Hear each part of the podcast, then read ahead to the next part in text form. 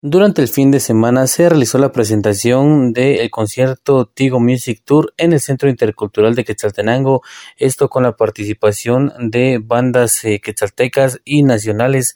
Además, importante mencionar que durante este evento decenas de quetzaltecos llegaron a disfrutar de la música del rock nacional. El Canchesarco, como es conocido artísticamente por la agrupación del club, da a conocer su perspectiva sobre volver a los conciertos en Quetzaltenango luego de dos años por la pandemia del COVID-19. Además agradeció a los quetzaltecos el apoyo que le han brindado a esta agrupación desde sus inicios. Tal vez los conciertos más importantes de nuestras carreras aquí en Shela, de nuestra carrera aquí en Shela y, y me siento tranquilo, me siento contento, estoy relajado porque como te digo estoy en casa, estoy emocionado de estar a punto de subirnos al escenario y corear con toda la gente rolas del club.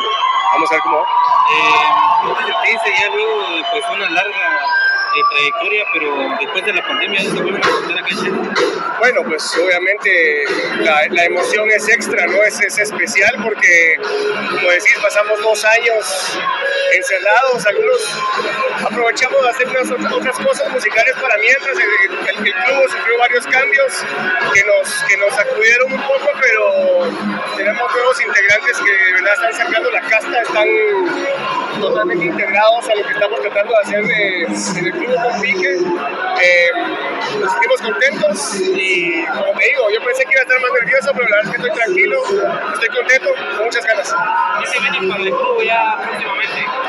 Bueno, mira, eh, como, como, te mencioné, sufrimos, sufrimos cambios de, de, de, alineación en los últimos años que, que, que, se fueron piezas que estuvieron muchos años con nosotros, entonces nos hemos estado concentrando en, en encontrar y en fomentar esa química musical que, requiere una banda para seguir haciendo lo que hace como es el club.